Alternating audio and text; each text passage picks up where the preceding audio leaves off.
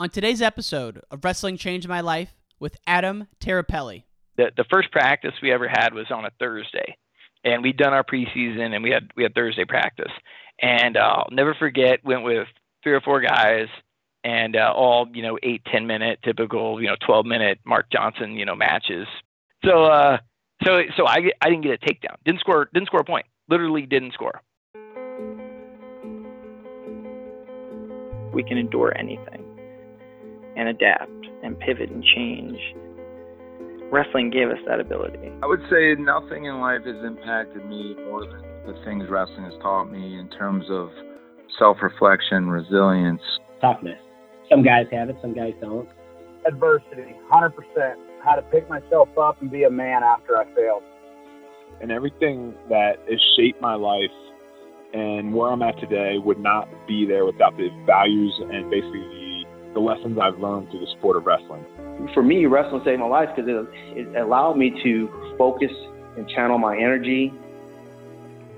We're fortunate if you wrestled because if you wrestled, natural talent helps, but it's it's five percent of the ingredient. It pales in comparison to heart and technique and effort. It humbled me, taught me humility. Nothing can humble you more than wrestling. I think it's the learning to adapt, right? You learn, you learn how to adapt, you learn how to solve problems. You know, if I look back at my time I spent wrestling, if it gave me one thing more than anything else, it's mental toughness. Ladies and gents, this is your host, Ryan Warner. Welcome back to another episode of Wrestling Changed My Life. I'm sitting here in the wrestling capital of America, Chicago IL, and we have a great episode for you today. My guest is Adam Tirapelli, which is someone I consider a triple threat and I guess a fourth threat if you consider his Twitter game, which is highly amusing and insightful. But the the three threats I'm talking about, folks, are his wrestling skills. National champion for Illinois, two-time finalist, three-time All-American for the Fighting Illini. As a coach, he coaches at Clovis and has led them to six California team state titles and God knows how many individual state champions. And keep in mind, that California only has one division, so it's really tough to win out there. And he's done it six times as a coach. Third is he's a business owner. He's one of the founding partners at Strong Valley Wealth and Pension. And so he really has a lot of unique insights that I enjoyed, and I hope you do as well. Fan of the week goes to Savaloff Brands, one of my favorite Twitter accounts to follow, in addition to Mr. Tirapelli, actually. His Twitter handle is at not Tom, not Terry, and he claims to be the long lost Russian triplet brother of Tom and Terry Brands. Thanks for the follow and thanks for all the support. I really appreciate it. Last but not least, this episode is brought to you by the Wrestling Change My Life store. You can find it at store.wrestlingchangemylife.com. One of my favorite items right now is the Russian wrestling t shirt, and it's in that Soviet Union red, and the shirt says Wrestling Changed My Life in Russian, which is pretty cool. Please don't feel obligated to go there, but if you want to support the podcast, that's one way to do so. It's stored at WrestlingChangeMyLife.com. Thank you all who have gone so far, and thank you all who have listened to this podcast. It means a lot, and I certainly appreciate seeing all the comments and all the listens. So thank you very much, folks. Now, let's give it up for Adam Tirapelli. Okay, we're here with Adam Tirapelli. Adam, welcome to the podcast. Thanks. Thanks for having me. Absolutely. Now you are you certainly famous in Illinois for wrestling at the University of Illinois, but you you came from California, and I don't know if you were the first to start that pipeline of California to Illinois, but um, how did all the, this get started for you? I mean, you have a huge wrestling family. Your dad and your uncle were coaches, but how did you get involved at an early age in the sport? So, like you said, my dad, uh, my dad was my coach. Um, you know, he wrestled uh, wrestled in high school because his brother uh, who was uh, two years older, I want to say, but only a year in school, uh, was out for the team. And so that's how my dad ended up going out for the team. And he was tiny; he weighed like 80 pounds, and uh, you know had a lot of energy. Was always getting in little trouble. So wrestling kept him busy, and uh, was able to use use wrestling as sort of a springboard to continue on to junior college, and then eventually college, and then uh, came back and was it was a teacher, and uh, somebody basically begged him to do the wrestling coaching job. He didn't want to do it, um, so he ended up he ended up doing it. And if you know my dad, he's uh, he's very competitive. So you know if you're going to do it, you might as well do it right. and uh, you know, 35, 40 years later, he you know it, had coached all of us and continued coaching and finally uh, finally retired. I said he's down to about 90% of the effort he used to give now as a retired guy. Now, did he start at Clovis? Uh, no. So we started. Uh, my my parents are from Placerville area, um, you know, between Sacramento and uh, Lake Tahoe, and uh, we grew up in Sacramento. My dad taught at a uh, at an inner city school, Hiram Johnson, in Sacramento, and uh, we we went there um, because he taught there, and you know that's where the wrestling program was, and that's where everything was at. So uh, we grew up in a very uh, you know very diverse background. Um, enjoyed the experience. You know, had kids sleep over at our house when I was a little kid. You know, on the team because their parents. You know, we, my dad wasn't sure if their parents would get up and bring them to the to the tournament in the morning. So uh, it, it was a good. You know, it was it was really really good experience. And so that's where uh, that's where I did most of my wrestling until I was a senior in high school, and then we ended up moving down to the Clovis area. Uh, my dad got a job down here, and then that's where my brothers ended up going through going through Clovis High. I didn't realize you went there for the first three years. I thought you went just your first year, and then transferred. So you spent most of your time at that first high school. I did, yeah, yeah. Grew up, uh, you know, born and raised uh, Hiram Johnson, and all the way through my junior year, and then uh, my senior year we we uh, my family wanted to move. My dad put a lot of effort into wrestling program and youth program, and I mean when you're doing it yourself, it any any coach would tell you it it wears you out, and it's hard to keep doing it over and over again. So I had my my I have a younger sister um, who was playing volleyball and softball at the time, and then I have two younger brothers, and then he just you know couldn't see himself putting in that same time and effort into doing it all for them and and city schools were, were struggling a little bit in Sacramento so uh, I had the opportunity to to move down to the Clovis area and always liked the area so uh, that's how my family ended up down here. Yeah it's funny I grew up in the Midwest small farm town of about 6,000 and from what I hear Clovis in that area is kind of like Midwest country to an extent like farmland yeah. and yeah very much um most people think of uh, you know Southern California and Bay Area when they think of you know California, and and that is obviously a large you know large percentage of the population. But uh, Central Valley is very much you know it's it's about as Midwest as you can get in California, yeah. and that's you know that's our area. Uh, very big agriculture when the we call the Central Valley of California between the two mountain ranges and the coast. Um, said tons of agriculture here uh, raisins, grapes, almonds. Tons of the world's almonds come from here. Um, so yeah, that's that's the area, and it's uh, it's very much uh, like I said, it's very much mid as midwestern as you're going to get for California. Sure, maybe not the winners, but but all the good qualities, right? The blue collar, tough labor, that kind of thing. Yeah, exactly. Yeah, and and like I said, more of a family atmosphere. Um, I know Clovis in particular. Um, a lot of families move to the area just because of the schools and because of the involvement um, in sports, and not just sports, but it's it's band, it's it's everything. It's all the extracurricular, and everybody's involved. Right. Okay, that makes sense. Now, one thing I couldn't tell from doing the research was, you know, at a young age, did you wrestle because you were kind of forced to, and that it just you learned to love it, or did you love it first and then your dad said, "Okay, he loves it. Let's go all in on this." How did that all kind of transpire? So my family's a little bit different, especially for you know today's today's day and age, where it's all about doing what you want and having fun, and you know I'm not going to force my kid to do anything. Like that wasn't how we grew up, and I'm sure a lot of the Midwesterners didn't grow up that way either. You don't just wake up and do what's fun every day. Um, so I wrestled because my dad did it, and I was around it, and I didn't always love it. Um, you know, there were I'm sure there were times where I wanted to do other things, and you know, so other things are more fun. But it was just sort of expected in my family that hey, you're gonna you're gonna wrestle. But there was never really a lot of pressure to to win or to be the best. I was very competitive and wanted to be good. Um, but it wasn't about winning. It was about, you know, putting forth a good effort, practicing, competing, you know, um, you know, giving a great effort, you know, in practice and on the mat.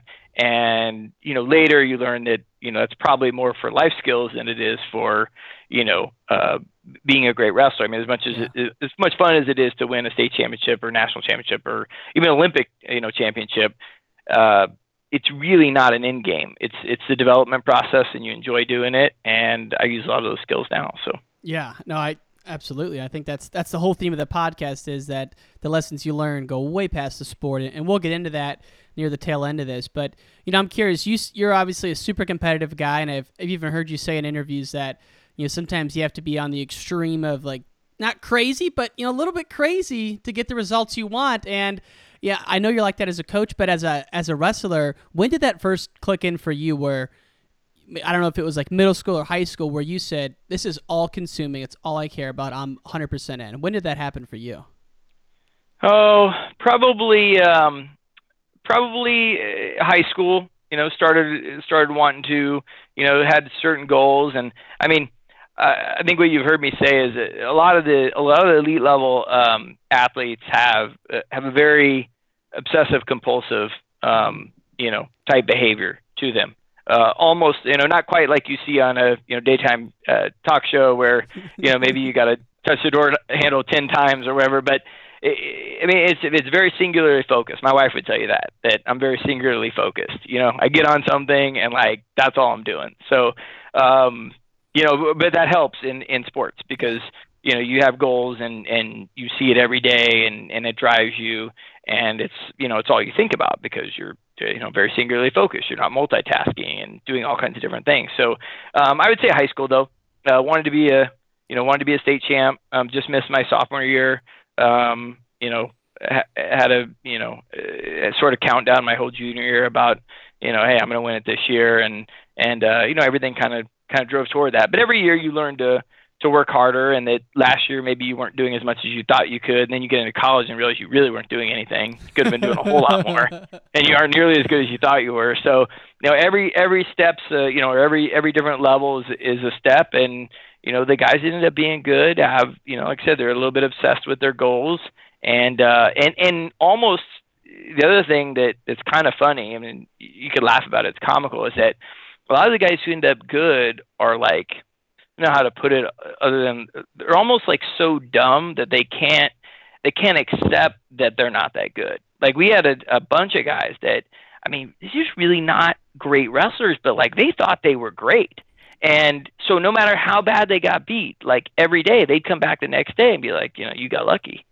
Like today's my day. And it's like, dude, you just got hammered yesterday. Like you got pinned a hundred times. What are you talking about? And but it's it's kind of that mindset that you know they just have this fervent belief in themselves that you know they're not going to get um, get swayed by you know by not having the success they want, getting beat in practice. So a lot of guys give up because hey, they realize kind of you know smartly how hard it is, and then you get these guys that end up being really really great. And I don't think it was necessarily that they were any better, probably worse than some of the guys that gave up, but they just believed in themselves and they just always thought that man, you got lucky the last hundred days. Like day 101, like that's my day. man, so the, it's kind of uh, funny, but it's true. The power of self belief is something that I don't think we as humans will ever fully understand. But someone like you who's been at the elite level as a competitor and now as a coach, I mean, just while we spend a few seconds here, I mean, do you think there's any there are limits, right? Because you or I probably couldn't play in the NBA just because of physical limitations. But I mean, like, where do you think the limit is with self belief and just how influential that can be on a given goal? Yeah, I mean, I like I said, I, I've seen it. I've seen it work wonders. Um, you know that the guys, like I said, who there are tons of talented guys who yeah. give up, you know, along the way for for any number of reasons. Some legit, some maybe not so legit. Um, you know, school, girls, grades, um, partying, whatever. I mean, the, and the list goes on and on and on. But but the guys who make it just sort of keep coming back and and again not getting beaten down. I watch. I, I follow David Taylor on on. Um, you know his social media and obviously a lot of the other elite level guys. I mean, dude, all they talk about is, you know, it's like they're brainwashing themselves you know that they're they're the best. They believe in themselves so much. No one believes in me more than i believe in myself. And uh yeah i think it pushes you to to limits. I do believe in limits. Um, i'm not a without limits guy. Like i said i think we all have a a, a range a very a much larger range than we give ourselves credit for. Right. um as far as you know what you can do in life um some guys were just born with two left feet and they just aren't very athletically talented. And i i don't believe that those guys could be major league baseball players or you know nfl stars or but you do have a wide range and that self belief and things like that, you know, the obsessive behavior, the you know, the willing to push yourself beyond, you know, normal limits can help you get to the top of your own. I mean, I don't think no matter what I did I was gonna play in the NBA. But with the same type of attitude and effort that I had in in wrestling, maybe I could have been a pretty good basketball player for what I had, you know, for being five six and you know but that's that's kind of the that's just how I see it. Yeah, no, I think it's it's well said because certainly there are limits, and that's it's a dangerous thing to think that there aren't. But at the same time, putting any type of cap on it can be dangerous as well. I mean, just think about all the guys. Yeah, Tervel Dlagnev comes to mind, where very um, average high school career, did better at the end, but no one in a million years would have said two-time Olympian. And so it just no. those stories are countless in wrestling. We can all uh, count a bunch of them on our hand. Um, and then, speaking of limits, how much more did you have to give once you got around Mark Johnson and John Heffernan back in the day? Like, did you ever think that, like, your first month there and realize, holy crap, I was under indexing by X percent throughout high school? Or was it something you just didn't know how much further you could go? I, I think you just don't know. You know, if you uh, like, I, if you ask someone if they're working hard, like no matter who it is at what age, they'll say yeah, because they just don't know, really know how much harder they could work. I mean, you always think you're working hard, right? It's like, are you a good driver? Everybody says I'm a good driver. Well, I'm at least better than average. Well, if everybody's better than average, then that doesn't make any sense because there's got to be an average, right? so you always think that you're working hard until the, the next year, the next level, and you find out, man, I could have been doing so much more. Like I really wasn't working that hard. Um, but you know, it's but that's part of the process. I mean, it, it's hard to go from you know a, a regular ten uh, year old to you know college level training. I mean, that's that's why everything's a process. So yeah, when I got to Illinois, um, you know, everything was you know everything was just that much more you know that much more intense. I think a lot of it was people you're around. Everybody there wanted to be successful, had goals. I mean, you're not it's not a high school program where you got a couple guys who are into it and you know some not so into it and some aren't sure really why they're there mm-hmm. i mean mm-hmm. everybody everybody had goals and you know wanted to be successful and i think that's that's part of what makes the college experience so tough but it is it is a rapid or you know a, a massive change from high school and well, why so many guys don't make it well especially back then when you didn't have this youth academy scene that we have now it's it was truly a, a huge difference. Did you go through any moments your first? Uh, and I know you went to Stanford first, so you, you had a year under your belt there. But did you go through any moments when you got to Illinois where you're kind of alone by yourself, questioning yourself? I mean, talk us talk to us about that if you did. Sure. Yeah, absolutely. I mean, so uh, so I'll give you my story that I told uh, uh, at the at the high school this year. I was asked to speak to the um, graduating seniors moving on to college in all sports, not just wrestling and and this is a story that I tell because I want them to know how much more difficult it's going to be at the next level. And if you want to have success, you got to be willing to push through these type of things. Um, so, th- so the first college match I'd ever seen, I was a junior in high school. It was, uh, you know, I think it was on VHS, and it was me and my my high school buddy, and I think it was Iowa Iowa State, and we watched it on VHS, you know, or uh, on tape delay. It was probably not even during the season. So that's that's how familiar I was with with college wrestling, and and my dad was a coach, but we just didn't have it around, you know, in in California. Um, so I got to Illinois. Uh, you mentioned I was at Stanford for a year, so I did have a little bit of experience. And uh, the the first practice we ever had was on a Thursday, and we'd done our preseason, and we had we had Thursday practice. And uh, I'll never forget. Went with three or four guys and uh, all you know eight ten minute typical you know twelve minute Mark Johnson you know matches regular matches. He just says go and then you just wrestle until he says stop, which you know he he's bad with time. It seems to go on and on and on. so uh, so so I I didn't get a takedown. Didn't score didn't score a point. Literally didn't score the entire you know the entire Thursday. And this is my second year. Like I'm thinking I'm going to start for the team and you know want to be an All American this year.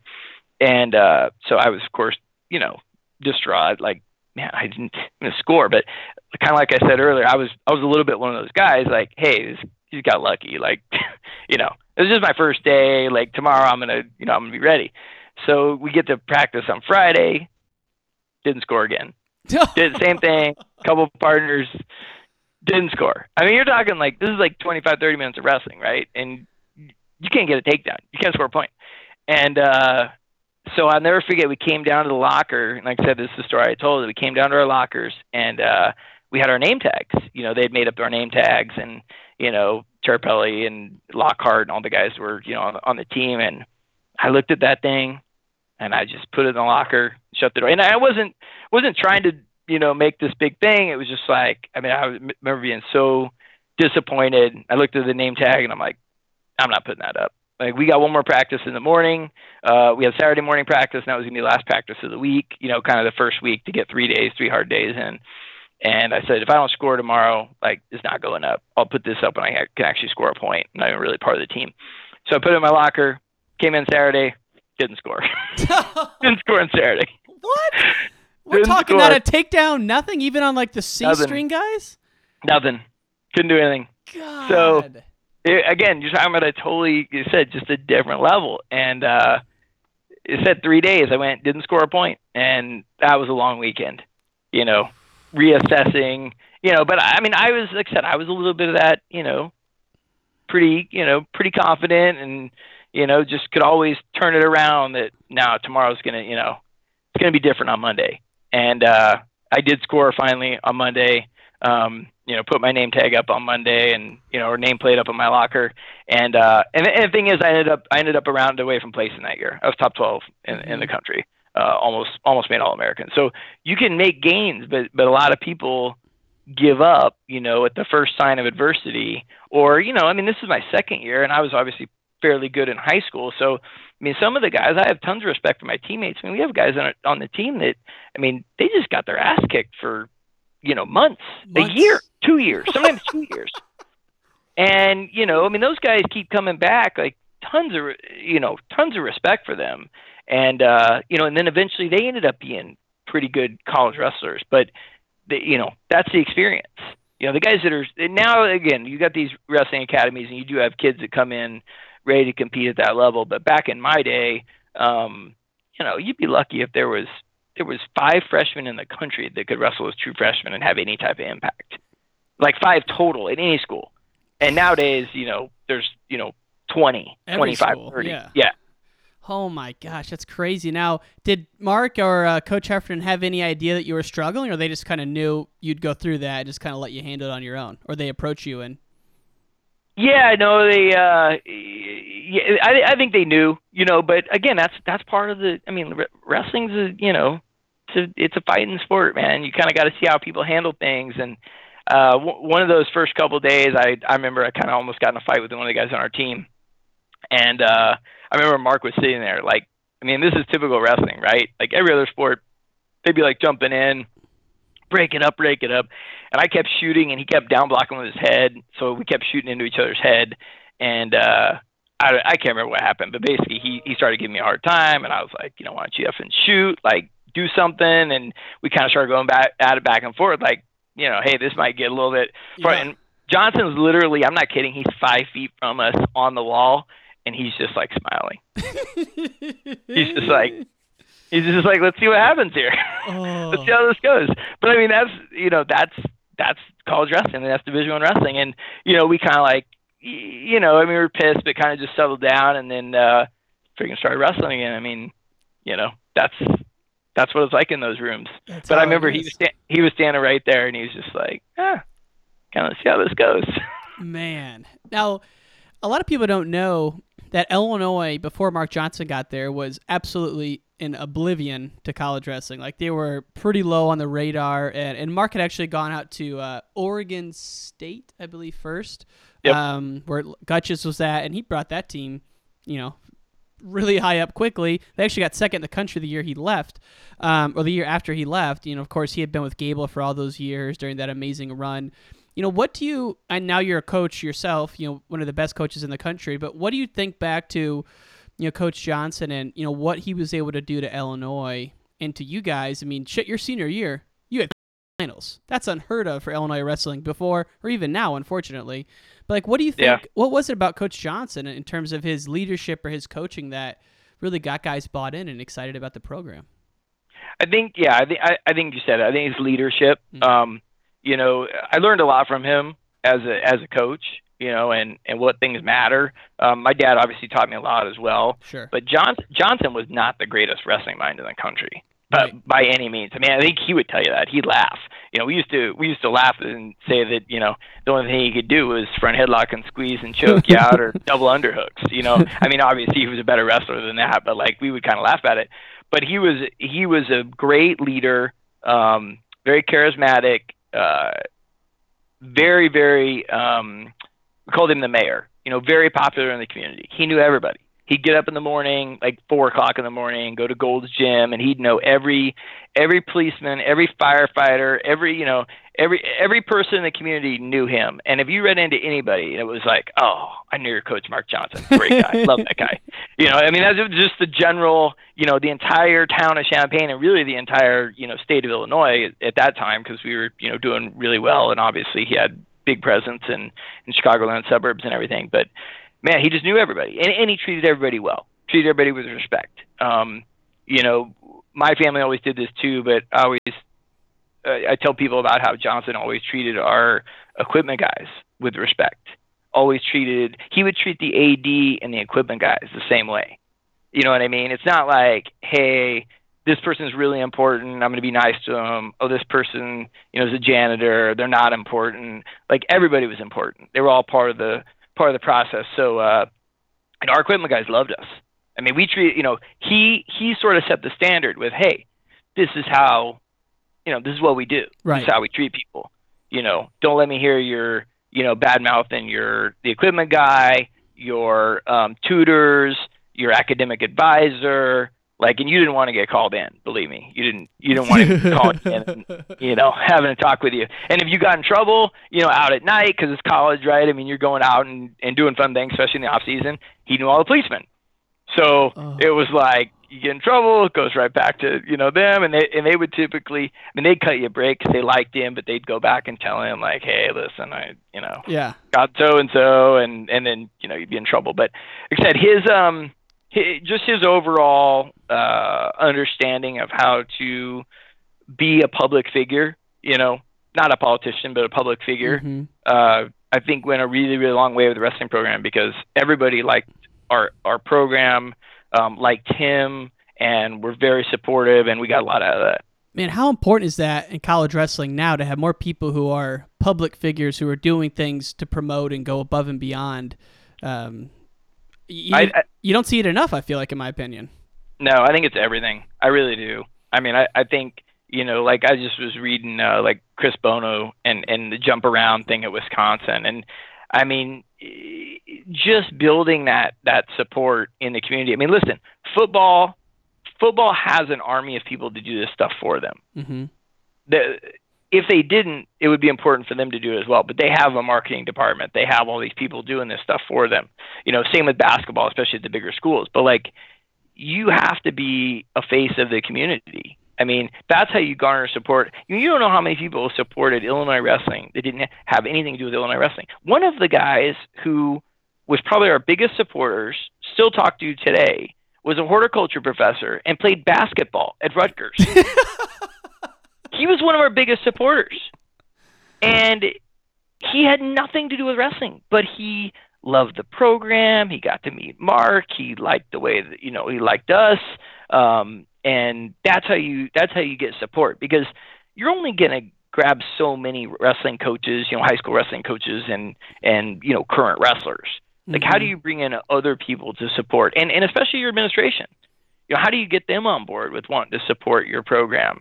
And you know, being a being a public figure and and going. I mean, Mark would go. Uh, you know, again, I found this out later. We didn't know exactly what he was doing throughout the day, but I mean, he'd be at Rotary Club. He'd be at, you know, he'd be speaking all week long at different things, out shaking hands, talking to people. So that's a really learned a lot about just, you know, not just coaching the business and how to, you know, how to make relationships and and have that drive your, you know, your business or your program.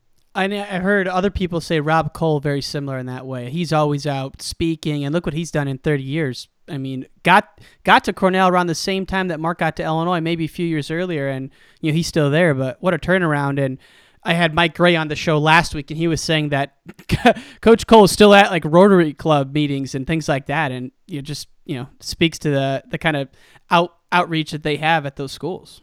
Yeah, hundred percent. Yeah, there, there's so many of those guys. Like, you know, I know uh, Jack Spates used to, you know, people used to always give Jack Spates, or at least in my circles, a hard time. Like, oh, Jack, he doesn't. Dude, Jack was a great coach. Like, let me tell you, Oklahoma has never been as good as when Jack Spates was there. Right. And he probably again was not your all-time, you know, wrestling guru as far as knowledge of wrestling goes, but he got all the other stuff. He totally understood how to talk to people. He played guitar, how to sing, how to I mean, he did all kinds of stuff that people liked him. They wanted him around. They wanted to be part of the program. And when I was in college, Oklahoma was good. Yeah. I mean, every year they were, you know, third, fourth, second, fifth in the country. And you know, all, a lot of bad mouthing of, of Jack, at least as far as I can remember, um, from the outside. Mm-hmm. And ever since Jack's been gone, they haven't done as well. And they had a great RTC at those era too. Exactly. It's Yeah. it's not all. I mean, again, it goes back to stupid wrestling and thinking you have to be, you know, a national champion or an Olympic champion to be a good coach. Like that's that's just one small part. And these guys that get the other things, Brian Smith at Missouri is another one. Uh, Pat Popolizio has obviously done a one probably one of the best jobs I've ever seen in in such a short amount of time. Mm-hmm. Um, J Robinson, you know, and the empire he built, you know, again with his camps, but also Jay was very, you know, he's a forward thinker, willing to willing to talk to people, willing to do things. Not quite the politician that some of the other guys were, but but in a different way. Putting the mat up on the big stage, bringing out the belts. I remember during your era when you were battling Lawrence, Iowa and Minnesota had some epic battles during that time as well, just because of the uh, you know the history with J. Rob and and Gable and Iowa, and it all it all kind of tied together. Now, one thing I did want to hit on is you know you talk about the support that Mark Johnson was able to build at Illinois. I don't think any one event kind of sh- that more than the Iowa duel, and um, you know. I can't believe actually that Iowa you guys beat Iowa during this time. I thought it came later, but you know, take us into that duel. What what grade are you in, and kind of what's the the rankings of the team, and what's the scene there for everyone? Boy, I'm not going to remember all of it, but basically, I think we hadn't beat them in 43 years or some, you know, and and we'd mostly got stomped every time we wrestled them. And Iowa was, you know, I mean, they're they're they're coming back now, and they've always been good, but they were, you know, they were at the top then.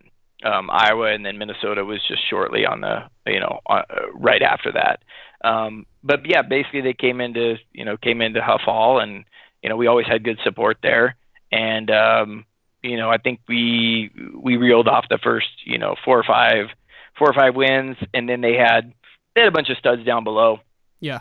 You know, Strittmatter and Juergens and Schwab and and T.J. Williams, who I wrestled, and uh, and yeah, it came down to 57 was the last match, and I wrestled T.J. right down to the wire.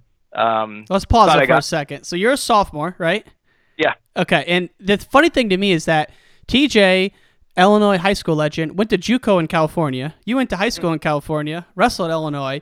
So at this Mhm. point, though, kind of coming into college, had you ever heard of the Williams name, or were all your teammates talking about how good these guys were since you went to school with a bunch of Illinois guys?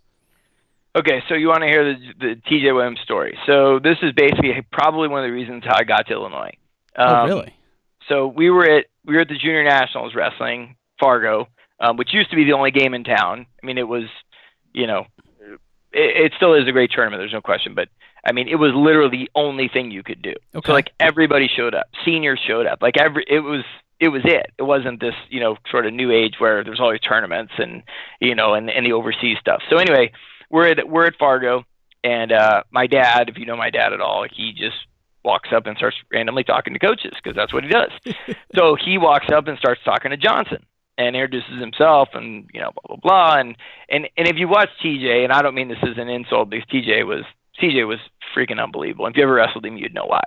Um, but if you watch TJ wrestle, so, sometimes you would think that he's not that good because well, he doesn't do that much. I mean, Mhm. yeah, he's got a good double leg. He's hard to score on, but like kind of like Joe Williams, right? You watch him and you go, man, he doesn't always look that good, except for you can never beat him. Like you just don't understand how how good they are and how athletic they are and how hard it is to score on them.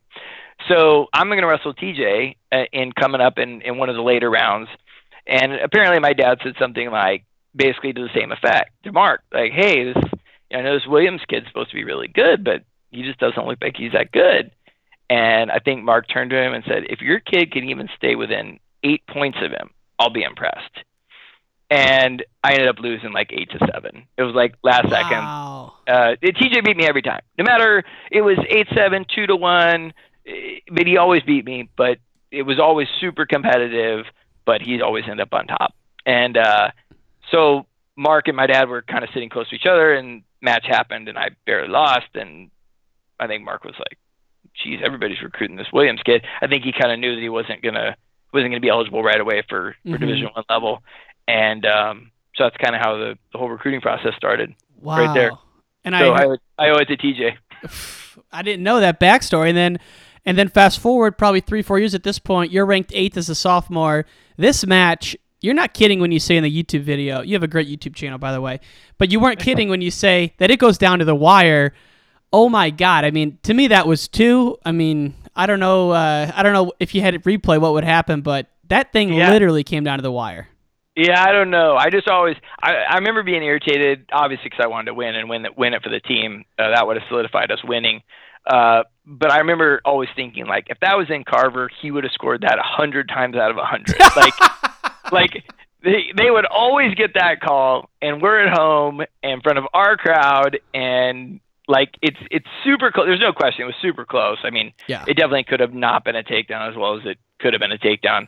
Um, but we don't get it. And I'm like, okay.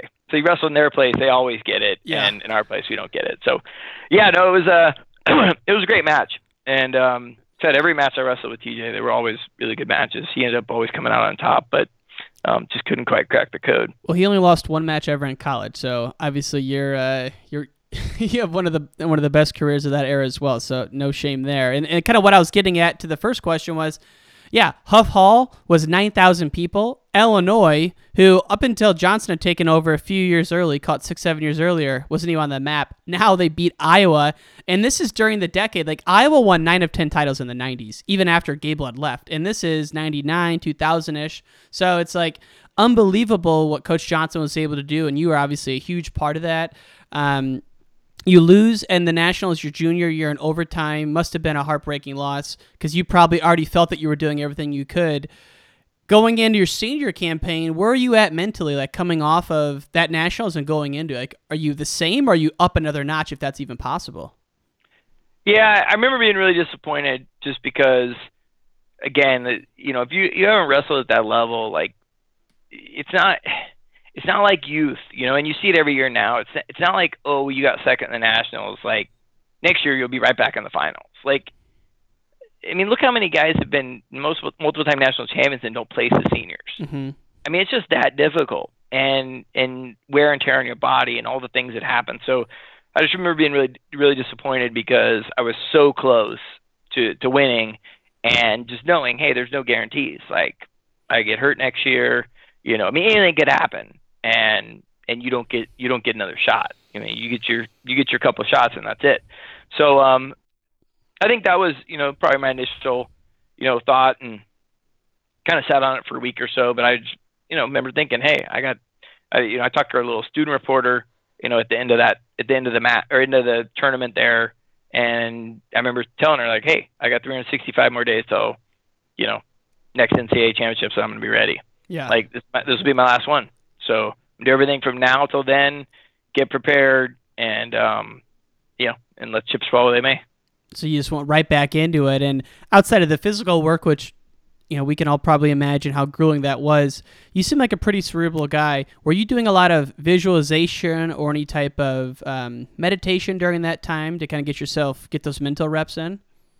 I think just I- I don't know. I think just frame. I, I remember thinking a lot about how do you how do you position um, you know how do you think about it in your mind? Like is this like your your last chance in a negative? You know is it glass half full or glass half empty? Is it like your last opportunity? And if you don't make it you've you've blown it. Like you know your career was for for nothing. Or the way I tried to look at it was I love doing this. Like, I'm not going to be able to do this after this year. Um, you know, I love being a part of the team. I love wrestling in front of our fans. I love wrestling in front of big crowds, the NCAAs. Like, um, this is my last opportunity, but not an opportunity to win, but opportunity to perform, opportunity to enjoy this experience. And sometimes you lose track of that, instead of the OCD and how hard it is, and you know you're driving, driving, driving, driving, and um, and I I've heard a lot of athletes say it too that you know you kind of lose perspective and forget to enjoy at least the you know what you're around because it'll be gone in, in a heartbeat. I mean, it's been 20, 20 some years since uh, you know since I wrestled, and and you know, I mean, not not quite since the nationals, but 20 some years since high school, and Mm-hmm. you know, about 20 years since college now, getting close. And uh, you know, so I just looked at it like last opportunity. You know that hey, I love doing this. Try to keep it positive. Um, I think I had a better a better frame. You know, around around the season, I did end up getting beat in the Big Tens, and you know, I don't think I let that you know affect me the maybe the way it would have in a previous year. I do Mhm. remember talking to Johnson at the beginning of the year and saying I was gonna take it a little slower, um, which he didn't necessarily agree with, but I think he understood that I knew what I was doing at this point, and I just said, "Hey, I've won everything else, man. I've won the, I've won the St. back then it was St. Louis Open, Missouri Open, um, won the the Vegas tournament. I was outstanding wrestler, I think, as a junior. Um, you know, I've won everything. Like I've won the Big Ten. I've won, like the only thing I haven't won is the Nationals. I want to go a little bit slower, um, not quite be so top form, you know, in November, December, and try to build into that for you know for February and March, and uh, you know, we're gonna end up working out. Man, I, I'd say so. I mean, in the finals, you had Lawrence, who you guys had battled the previous year in the semis. And as I was watching that match, when you beat him in the semis, it was at Carver. I'm like, why is everyone cheering so much for uh, for Tirapelli? But then I realized that Iowa and Minnesota were in that team battle uh, your junior year. So, uh, so Yeah. y- you were no stranger to Lawrence. And I think you know at one point in the third, you had Graham beat out. You were up three to one. You must have known that it was it wasn't all but over, but you were in the driver's seat. Yeah, how do you coach your wrestlers in those type of situations when you're up three one? Is it kind of the the go go go, or wrestle smart and tactically at that point in those super super high stakes matches? Yeah, I, th- I think it's. I mean, you always want to be. You know, there's there's definitely a tactical element to wrestling. I mean, Right. anybody who says there's not just doesn't get it because, you know, you want to wrestle hard. There's no question, but it has to be dictated a little bit by, sorry, by the score and what's going on. But I think I think it's more again that glass half full, glass half empty. Are you trying to protect your lead, or are you thinking that, hey, I score one more time, this match is over? Mm-hmm. like and that's that's kind of where i try to get you know wrestlers it's kind of how i thought of it and what mark and jim would always say um, hey put the match away you know ice the match you score one more time like they they basically given up i mean they know they're not going to take you down three times it's just not going to happen Right. so rather than try to hold on hold on hold on then get down to where you're okay 30 seconds left they score you don't get away now you're in overtime try to put the match away. Try to try to be aggressive, smart aggressive, but don't don't shift into a defensive mode. Um, I mean, you can do that in the last ten seconds of the match. You still got to Right. keep wrestling, but until then, like, hey, be thinking, I score, they give up. You know, this is the end of the match. So that's kind of the mindset. That's kind of where you're at there. And I mean, after the Nationals, you've had probably and I'll, maybe even more successful of a career after wrestling. You have the CIMA as a financial advisor, which is extremely rare. I used to I used to work at Salesforce, and we sold to a lot of RIAs, and Oh, right didn't, on. Didn't come across too many that had that, so that's obviously uh, an, you know a huge uh, feather in your cap. But then as a coach, one of the most accomplished high school coaches of the past 15, 20 years, and I would like to spend like the next you know 10 minutes on this as we wind down. But let's just start with this program. I don't even know what it is, so I'm genuinely curious. What is the Winner Circle program, and is is that just the way you run your high school program, or is that a separate academy you run? Kind of talk us through that. Yeah. So so what ended up happening was I came back from from uh, I, I finished wrestling, uh, went went to grad school, got my MBA, um, ended up working doing some investment banking stuff in Southern California for know, about a year and a half. Ended up as life would have it, things happened. I ended up back in this area um, and started helping my dad coach a little bit just on the side. Well, for Clovis High, we were this is right after my youngest brother graduated and so kind of stables had emptied a little bit. They'd kind of you know, and and we were down. I mean, we were just not as good. Now, imagine where I'm coming from at you know at a wrestling level and a competition level. Now back to high school. No matter how good you are, it's still a, a massive difference. So we uh, so we wrestled that year, and uh, we weren't very good, um, relatively speaking. And uh, I just remember being really frustrated because like no, number one, we weren't that good, but it was just such a different level than what I was used to, Mhm. um, as far as training and intensity and you know goals and everything. So after the season, I was like, you know, I basically was like, I don't give a shit. Like, you know, I'm gonna we're gonna do something that, you know, this is what it takes to be successful at this sport. Like, I'll show you what it takes, but this is what you know this is what it's going to be. So i ended up calling it the winner circle. Um, it was basically just taking those college that college level training and sort of modifying it a little bit for the high school level but also having expectation around it that hey if you're going to do this like if i'm going to do it with you you're going to you're going to do it and you're going to buy in. Like and it was one of the things i learned about high school kids and it taught me a lot about coaching is that they don't always want to do stuff but more than that they definitely don't want to be told they can't do stuff. Mm. So the one of the things with the winner circle was you had to be there beginning 70% of the time. So like it was off season. Now again, this isn't division one wrestling. This is high school. So Right. it was off season and we would have weightlifting, you know, Monday, Wednesday, Friday, and we'd wrestle Tuesday, Thursday. And but you had to be there, you know, basically call it four out of five days, you know, at least four out of five days every other week. Is this the summer? Or is this like the spring This semester? is the spring. This is the spring and then into the summer. Okay. And uh, I thought, man, we maybe have like four or five kids that want to do this. And that's fine. I didn't care. Like, hey, I'll work with the four or five that want to be good. Well, we ended up with like 20 some kids. And like, it was just a really, it was just a really eye opening experience that they'll do a lot more than you think they'll do if you have an expectation and you're willing to do it with them. Basically, you know, you're willing to give, th- they're willing to give. But they didn't want to be kicked out. Like nobody wanted to, you know, they don't want to be told you can't come because that was my thing. Like most coaches had always done like, hey, we're gonna do off season training. Hey, come when you can come. And I Open was like, mat, like yeah. yeah, no. See, I'm not an open mat guy because see, I got to get over there from work and go in the wrestling room, and I feel like I'm volunteering my time and experience, you know, that I've learned over the years, which is pretty decent, I would say. And hey, I have a lot to offer you, but you're going to commit to doing this, Mhm. or or you're not, or you're out. I, I don't want you here. I don't want you coming in when you can come in. I don't want you weightlifting when you can weightlift. I want you either deciding I want to do this, and this is what you know. Not that it's the only thing I'm going to do, but I'm committed to doing this because I want to be good, or I'm not committed to doing this, and that's fine. Either way, you make a commitment, but you're just not going to wake up every day and decide whether you feel like coming to practice or or not.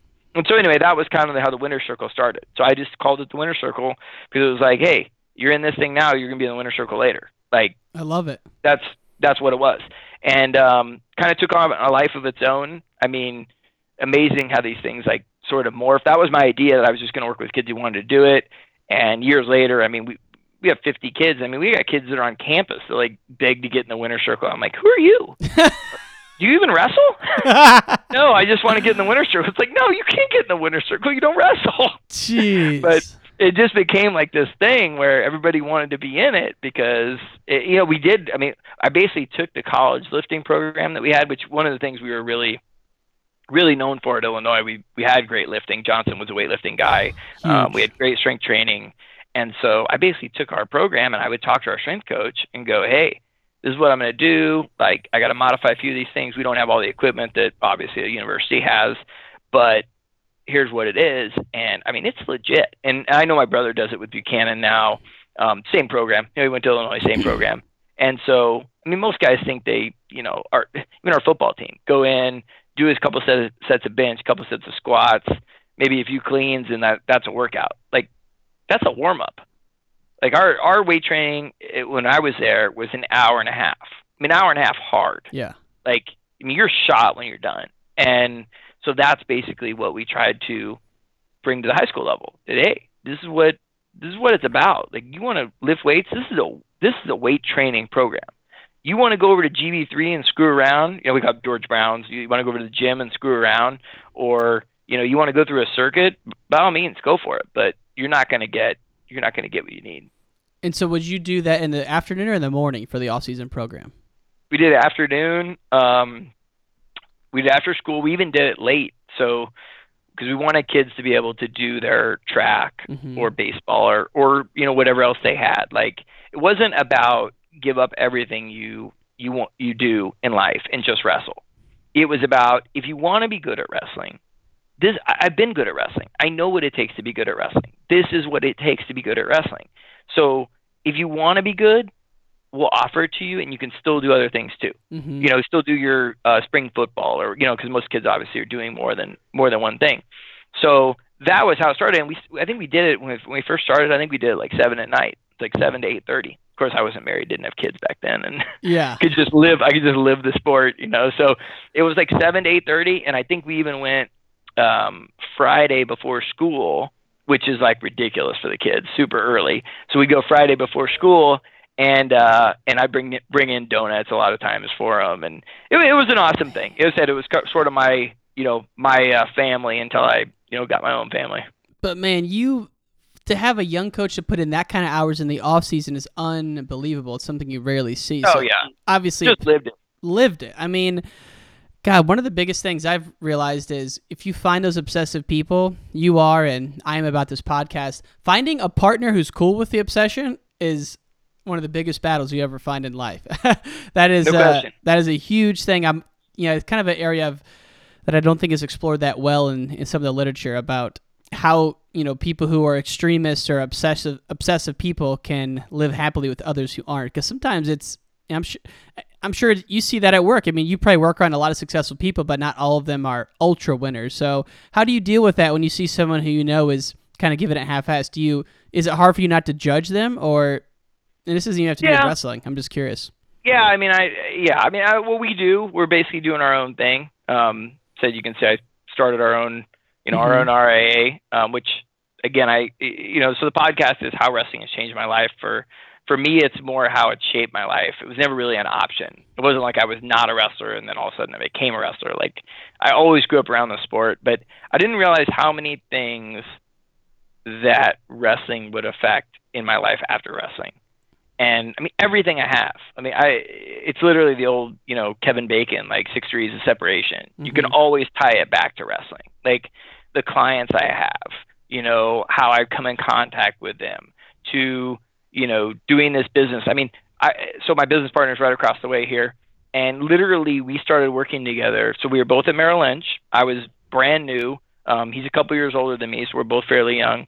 And uh, he was he liked MMA and we were we weren't doing anything together. We were just in the same office, and uh, just came up one day. I happened to mention, oh yeah, I you know I know some of those guys, and he's like, oh, how do you know them? And I was like, well, I wrestled in college. Like it was Josh Koscheck and you know some of the originals that Yeah. were you know that were doing the the MMA fighting. I'm like Gray Maynard. I'm like, yeah, I, I wrestled with those guys. Like I know them really well, and so we started talking. Um, invited him to come to our Clovis Buchanan match just because I said, hey, you know, this is an MMA, but you'll see kind of where these guys come from, how this how this whole thing develops, and this is how they get into the fighting later because this is basically fighting without the punching.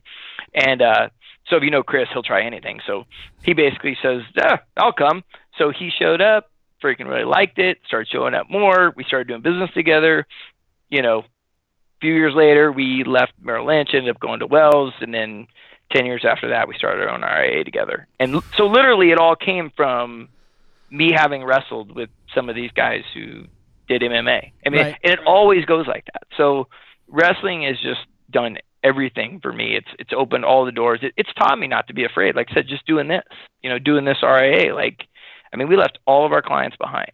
Like literally, you know, midsummer, we left everything behind, started a new venture, you know, hoping that, you know, thinking you know, but again, you, on day one, you got nobody. Hoping that, you know, hey, people feel the same way that you feel. And, uh, but, but I think wrestling, again, gave me that, gave me that ability, that, that confidence, that, um, you know, I mean, listen, I've wrestled in front of tons and tons of people. I've been in way more stressful situations. Like this is a big move for me, for my business partner, for my family. But it was like I, I believed in myself. You know, I believed in us, and that hey, we can do this. I've done other stuff that's harder than this. We can do this. And uh, so that's anyway. That's kind of how I hope that answered your question. Just No, it does. That's perfect. for me, it's you know wrestling has been has been everything, and um, that's why I try to give back to the sport where I can because it does so much more for you than just the than just the wrestling. right. And now that I'm older and you know 20 years out of the sport, you start to realize all the things that it really did for you. When I, I could go hours with this conversation, but we'll let you go because I know you have a, a, busy schedule. Where can people find you on online? And uh, you know, if there are some folks who are potential clients of a wealth management, you know, wealth manager, how can they find you and your firm? That kind of thing. Yeah. So so we started uh, our own firm. It's Strong Valley Wealth and Pension. It's simple. StrongValley.com. Um, if you want to look me up there, you can. It doesn't doesn't have to be just for wealth management. I'm happy to talk wrestling with people, as you can see by social media. I'm always excited to get on. Love and, your Twitter. well, I'm you know I, I like to talk about things that are bigger than you know uh, to me to me big parts of the sport. Like like we talked a little bit about the youth development and and things like that. And it's just changed so much, and sports always evolving and changing, and you just have to be willing to willing to change with it. Um, that's a big debate. I know people go back and forth on it, and I'm not I'm not against youth wrestling by any means. I think it's you know wrestling is great for kids. It's just it's driven a lot more by adults now mm. than it used to be, um, and it's driven a lot more by trinkets and and awards and winning and losing than than it used to be. I mean, sports has always been about competition, but when it just becomes about winning, then you, sort of you lose some of the you know you lose some of the uh, w- what you're gaining from the sport. And I think that's what drives the kids out more is that not that they don't love wrestling, but like the pressure to you know be successful or win this award or get to this weight class and you know, it ends up becoming a negative instead of a positive, and I want to see as many people stay with it as possible. Those parents need those Tulsa trophies, though, man. Let's sympathize with the parents. No, I'm kidding. They're freaking nut I, jobs. it's you know what, and, and the thing is, I'm sure there's some there's some good people there, um, but I've seen it. So my kid plays baseball too, and and starting to play at a higher level, and and and you see it like, no matter what level you're at, there's always a higher level, and there's always somebody willing to take it to that next level and well, if you're you know in rec ball, then you could play uh, all stars, and if you're in mm-hmm. all stars, you can play travel ball. Well, if you're in travel ball, you can play elite travel ball, and then you can play all year round and not do anything else. And then you, it, it's just it's crazy. And, and the parents they're afraid if you don't know any better. See, wrestling I know better, so I'm not I'm not concerned about it. Like my kid's not the greatest wrestler; he's a fourth grader. Like, but he's he'll be all right, and and he's gonna figure it out, and things will happen. But I know it's a long process where the parents who don't know, like, they're just afraid they're falling behind. So it's just this constant, you know, need to keep up with the Joneses. And next thing you know, your kid's only doing baseball. He's doing it five days a week. He plays eight. I mean, it's it's warm out here. I mean, people start baseball out here in beginning of February, and they go into December. That's the travel ball season. For eight year olds. Season for oh yeah, eight, nine, ten, yeah. Oh man.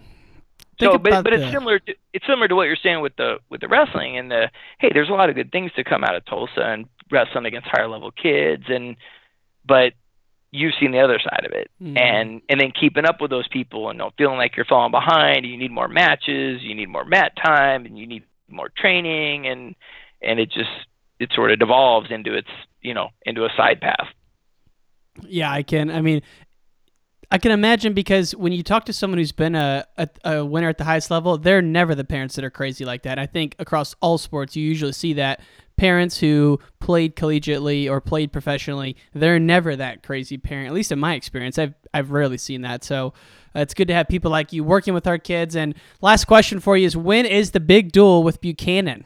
That we can all tune oh, into. man, I think we're February. I think we're February sixth this year. So um, so they this is how me and my brother work. So they changed up our our league schedule this year, and and literally we didn't know about it. And um, the the date they wanted us to wrestle ended up being like right after the Doc B, and right after they so Doc B they go out of state, and then that week we're supposed to wrestle, and then we go out of state, and we were both just like, this isn't gonna work. It, it wasn't good for them.